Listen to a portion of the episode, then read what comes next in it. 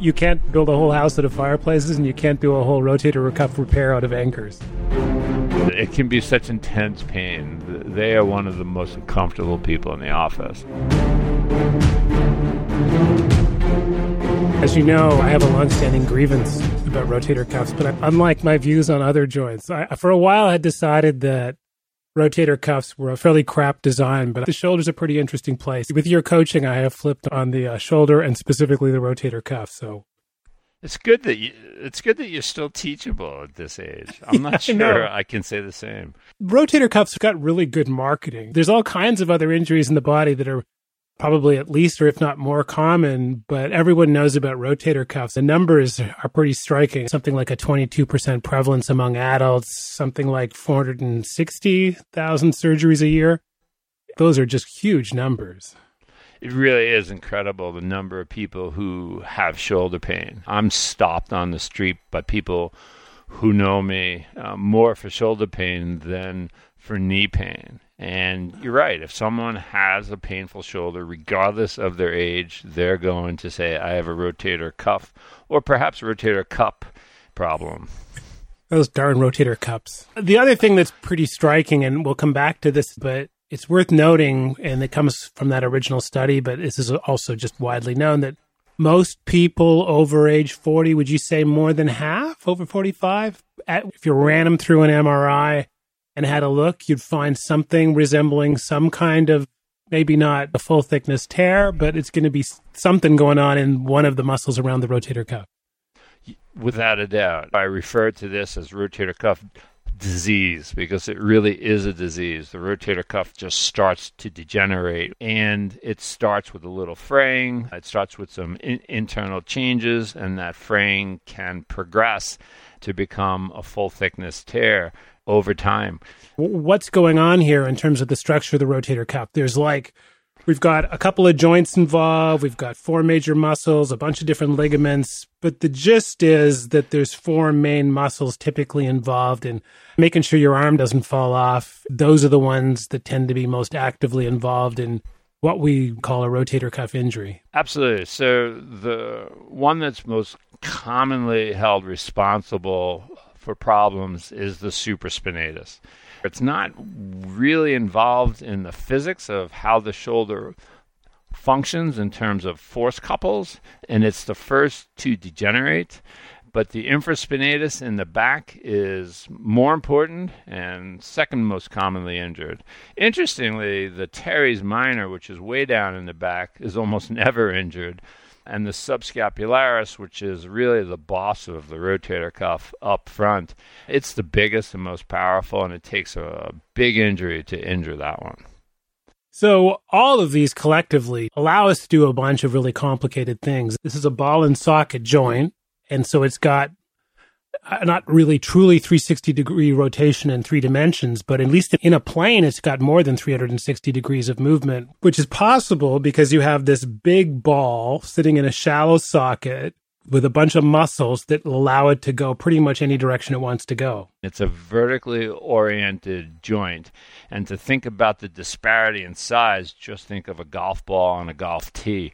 And the socket, as you noted, the glenoid is relatively flat. So we have the labrum to widen the socket and deepen it. And what many people don't understand, the shoulder has negative pressure. So when we stick a scope in it, one way you know that you got in, you hear this little because you slid into it and you equilibrated the air pressure. Now the rotator cuff holds the humerus, the humeral head, down into the socket. It doesn't pull it up. And if that rotator cuff is not functioning well, then the head of the humerus, where the rotator cuff attaches, can migrate upwards or proximally. And do so statically if there's a large tear where it, it, migrates up and we develop a big problem because of that, or can do it dynamically. So if you decided that you want to start pitching and you go outside and throw 100 balls and your shoulder starts hurting, you probably exhausted your rotator cuff. It migrated up, impinged. But also, it's prone to dislocation, or I guess a partial dislocation, because that's part and parcel of having such a shallow socket. Yes. Um, there's a labrum uh, that encircles the glenoid, and it serves to deepen the socket and widen the surface area. It also serves as the attachment point for the ligaments that connect the ball to the socket and prevent our shoulder from dislocating. The shoulder just wants to rotate. It doesn't want to translate. So it doesn't want to move forward or backwards. But if you start moving excessively, or if you're struck or if you fall, then the shoulder can translate or move forward or backwards, thus pushing the ball off the front or the back of the socket. when you do that, it's usually accompanied by a labral tear, and that labral tear will enable the shoulder to continue dislocating. So, two questions. So, one, you were talking about the negative pressure in the socket, and this is just a completely stupid engineering question, probably, but I'm curious if someone has a labral tear uh, does that mean if it's severe enough that negative pressure no longer exists? Therefore, that's one of the reasons why you're more prone to dislocations? So I don't think so. We still get that same okay. sound when right. we put a scope into a shoulder with a labral tear. And so that's a completely, as I said, form, lapsed engineer question. The second one is if I've forgotten what supraspinatus is most is the most prone to being injured. Is that right? Yes if if I didn't have one, what couldn't I do? That's a great question. You would probably lead a very normal and active life without the supraspinatus. To understand that, you need to understand the force couple. So we have one in the axial plane, so it's like putting you on a meat slicer, and one in the frontal plane or the coronal plane. And those two forces work ag- against each other so that the shoulder can rotate in, out, up, and down. Uh, and the supraspinatus doesn't really participate in those force couples. So it is far less important than most believe it to be. And it's also a lot smaller. Dissecting out the attachment of the rotator cuff is challenging because all the tendons really coalesce uh, when they attach to the humerus. So it's hard to define which is which but they've gotten a lot better at it in some anatomical studies, and the supraspinatus really has a very small footprint. You've alluded to this already. Why is it so prone to injury? Now, you've suggested that injury might be the wrong word, that it's, uh, it's more like a disease. This is something that seems to be progressive in an awful lot of us naked bipedal apes.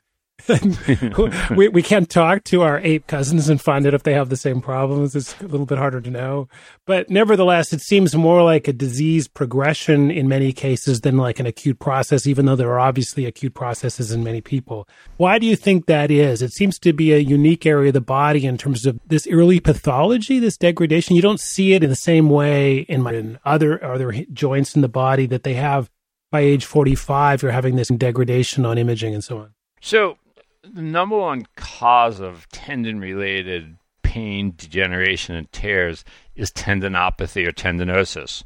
So we'll see that in quad tears or patella tendon tears. We'll see it in Achilles tears as well. But the supraspinatus is particularly vulnerable. In many of us, again, back to physics, we have what's called a cable dominant shoulder or cuff tear pattern, where there's this cable that runs transversely from front to back across the insertion, and it takes the force away from the supraspinatus. It's like a suspension bridge model.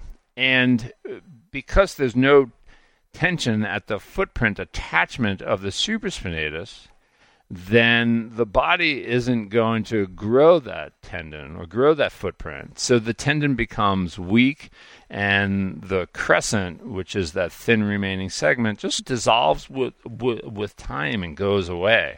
We also think that there's an issue with vascularity. There's less blood flow to this region of the supraspinatus.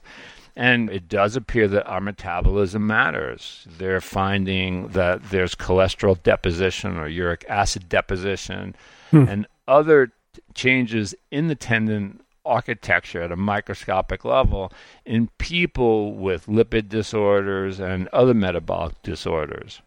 Reading about the evolution of the shoulder is fascinating because we can only speculate based on what we see in our own shoulders and what we see on our ape friends' shoulders and what we see in terms of skeletal remains of what we think were likely in the. Uh, this is the end of the free public preview of the Simpla Vida podcast. For the full podcast, including a transcript and show notes, you can upgrade at simplavida.com.